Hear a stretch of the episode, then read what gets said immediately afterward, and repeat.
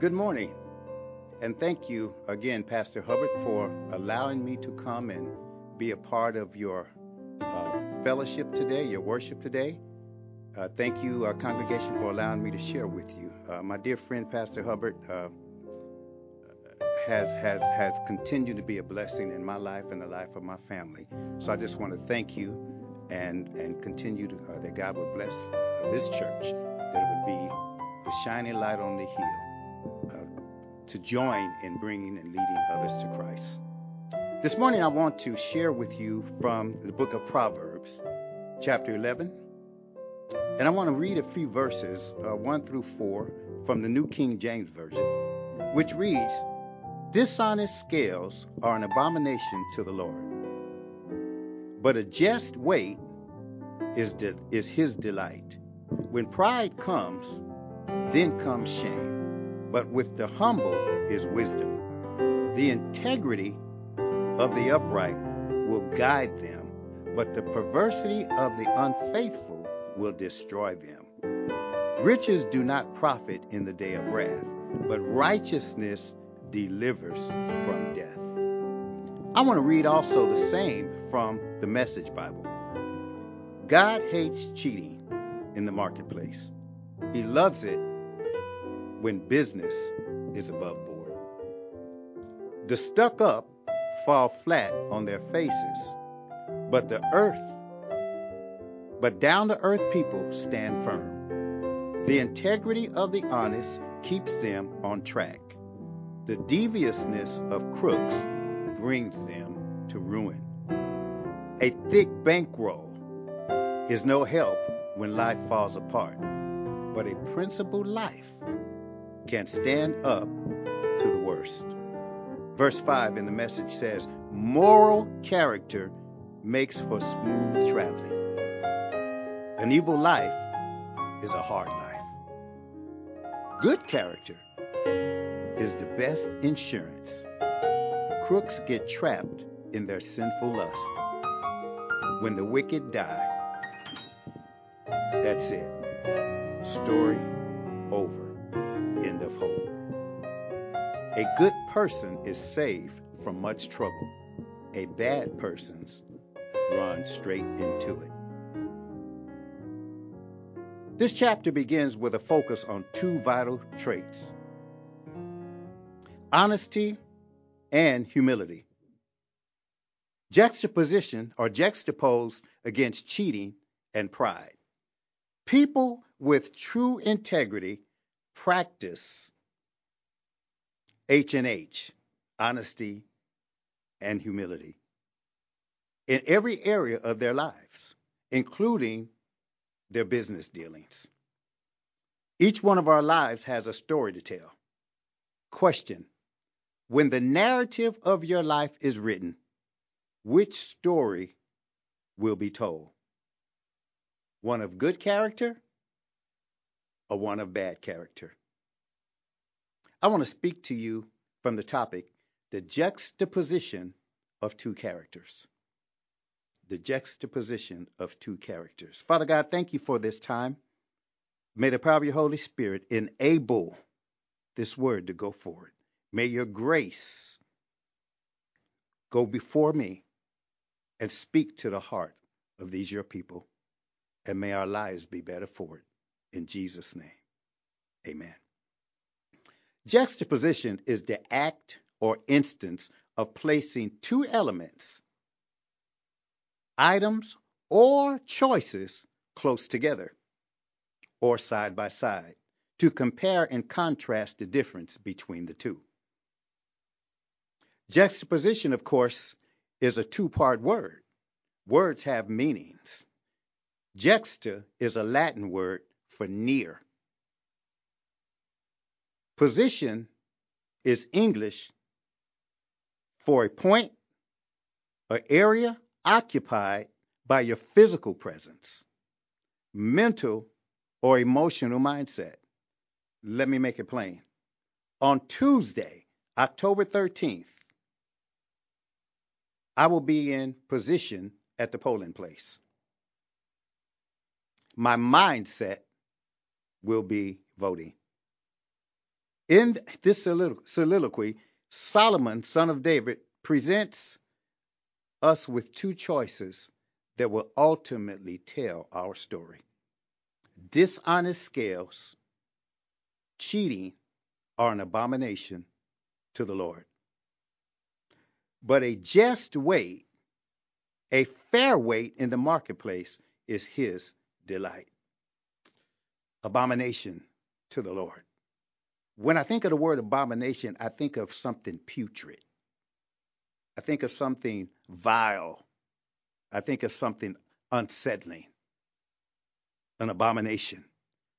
I would that my character not be such that I'm abomin- an abomination unto the Lord. During the early development of civilization, scales were used to measure weights. Virtually all commercial transactions involved the use, the use of weights and balances. Metal pans were suspended from cords on each end of a balance beam. So when matter was placed on one side, the matter on the opposite side needed to be equal in weight. They would place the weight on each pan until they reached that equilibrium, until they balanced out. I want to ask a question. Are you living a balanced life on today? Does what you say on one hand equal to what you do on the other? Are you balanced? The book of Leviticus, chapter nineteen, verse thirty-five, New King James says this: "You shall do no injustice in judgment, in measurement of length, weight, or volume. You shall have honest scales, honest weights, honest ephah, which is matter, and honest hin, which is liquid. I am the Lord, your God, who brought you out of the land of Egypt." I didn't bring you out for you to carry the same ways that you carried when you were in Egypt, or for you to be like the Egyptians. I brought you out to honor me, because I hold the ultimate scales to your life. A quart of wheat for a day's wages, and three quarts of barley for a day's wages. And do not damage the oil and the wine. A day's wages, as it refers to in Revelation six, verse five, a day's wages refers to a silver coin, the Roman denarius, which is worth about fifteen cents, which was the normal day's wages for a worker. In the book of Amos, chapter eight, verse four and six, it says this: "Hear this, who swallow up the needy, and make the poor of the land fail, saying, when will the new moon pass, that we may sell grain, and the Sabbath, that we may trade wheat, making the ephah, the matter, small." Making it small, and watch this, "and the shekel large." So I'm going to give you a small amount for a lot of money. It, it, it's almost like going to a store in the wealthy part of town and then going to buying the same item in the poorer part of town. How many of you know you're paying more money in the town that has less resources? In the part of town that has less resources. That's what we're up against. This injustice not only cheats the buyer, it cheats, it's an offense to God, who holds the scales of justice in his mighty hands. Improper scales are a symbol of corruption. These scales of justice not only measure weight, but they also measure the motives of a man, especially the self-righteous. Cheating the buyer is an abomination to God. Stay with me here. I'm on a journey. Are you living a balanced life? There are five areas Uh, that, that, that I believe God wants us to live balanced life in.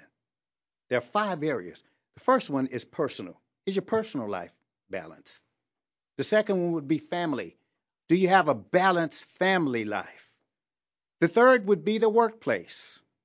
Is there balance in your workplace? Are you representing God in your workplace? The fourth area would be church. Are you giving your service to your church community? And the last area would be community. Where you live, are you serving? Are you living balanced life? But for the sake of this conversation, I want to focus on, on, on the workplace, using my wife as an example. Do you make personal calls during work hours? Take unauthorized long lunch breaks? Make personal or ministry copies on the office copy machine?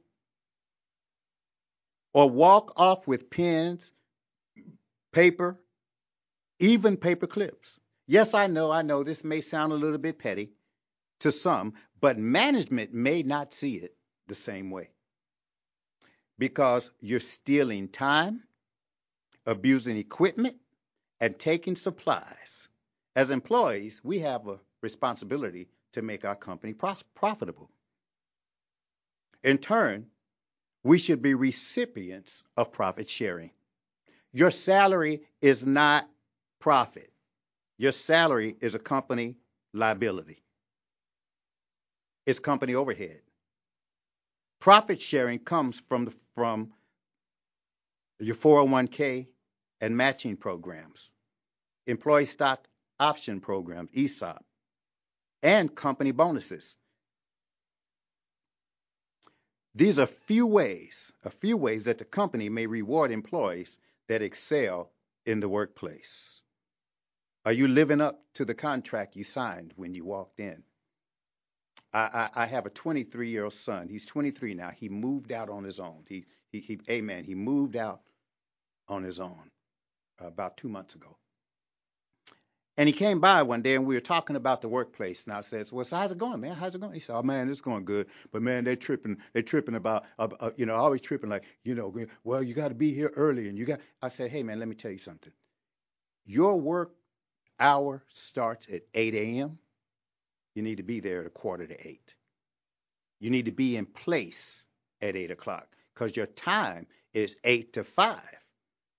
If you walk in at eight, You you get your coffee, you chit-chat with your folks, you walk around, kick it from what you did the night before, and then you get to your desk, and now it's eight fifteen. You just stole fifteen minutes of time from your company.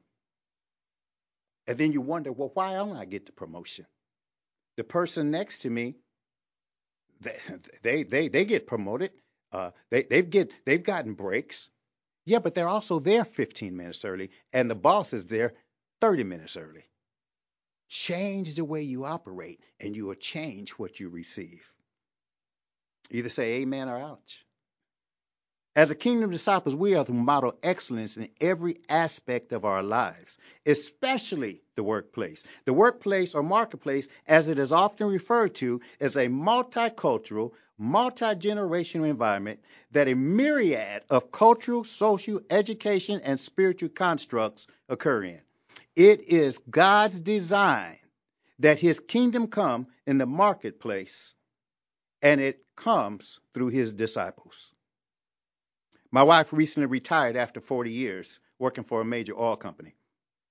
Her retirement celebration was a testimony to the impact that a kingdom disciple can make in the marketplace. Coworker after coworker spoke on her inner strength, her resilience, her work ethic, and most of all, her character. Her young female co-worker spoke of the kindness that she shared while coaching them on how to present themselves in the workplace. Several of her male co-workers spoke of the respect that they had for her excellence in project management. I've always known that my wife was a fully devoted follower of Christ. However, I didn't know that she made that great of an impact over a forty-year period on her job. It was amazing to sit there and listen to that. She understood the timeless principles of doing her work as unto the Lord and not as unto man, which not only yields temporal rewards, it pre-positions you to receive your eternal reward. Where do you land on the scales of justice? Cheating and humility? Character? Where do you land? Are these things above board or are they below? If not, you have an opportunity to correct it. Character is often defined as who you are when you're alone. For many years, I accepted this definition without question until some very prominent people began to fall apart all around me. Politicians and parents, teachers and preachers and businessmen, entertainers. Simply put, all people from all walks of life. Suddenly it hit me. You don't know what people do when they're alone. You don't know what I do when I'm alone. But what you do when you're alone is not your character. There's got to be some inner strength, something more that makes the man or the woman. Recognizing that the eyes of the Lord, as it says in Proverbs fifteen three, the eyes of the Lord are in every place, keeping watch on the evil and the good, even when you're alone. I find it refreshing that every time Jesus separated himself from the crowd, he was either teaching in the synagogue as a twelve-year-old, or he was alone in the garden praying. We know that there was one time when he asked the question, Father, let this cup pass from me, indicating that this is not easy. This is not easy. But then he said, nevertheless, not my will, but thy will be done. That's a question when you're in that place of decision making, when you're in a juxtaposition on what to do. That's a great question to ask. Father, not my will, but thy will be done. So how then does character manifest itself in our daily lives?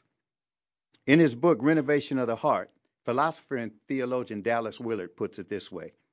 Our character is that internal overall structure of the self that is revealed by our long-run patterns of behavior and from which actions more or less automatically arise. What is it that you do automatically, instinctively? That's character. That's character. It is character that explains why we use credit reports and resumes and letters of reference to make decisions about people. They do not just tell what someone did, but they reveal what kind of thoughts, feelings, and tendencies of will that a person habitually acts from, and therefore how he or she will act in the future. What is your character? So juxtaposition, juxta being Latin for near, position is English for being at a point or area occupied by your physical presence, mental or emotional mindset.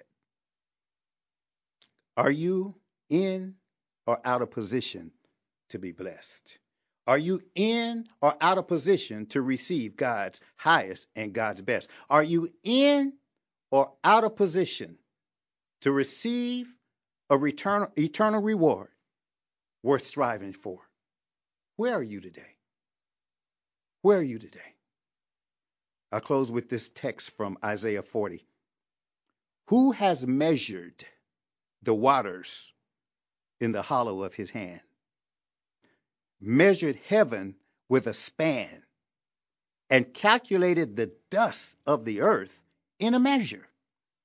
Weighed the mountains in scales and the hills in a balance. Who has directed the Spirit of the Lord, or as his counselor has taught him? With whom did he make take counsel, and who instructed him and taught him in the path of justice? Who taught him knowledge and showed him the way of understanding? Behold, the nations are as a drop in the bucket and are counted as the small dust on the scales. Look, he lifts up the isles as a very little thing. If you put your trust in the hand of the master, I guarantee you, he will line you up. He will set you up to receive your highest and your best. And you now will walk with a character that will glorify and please him. God bless you.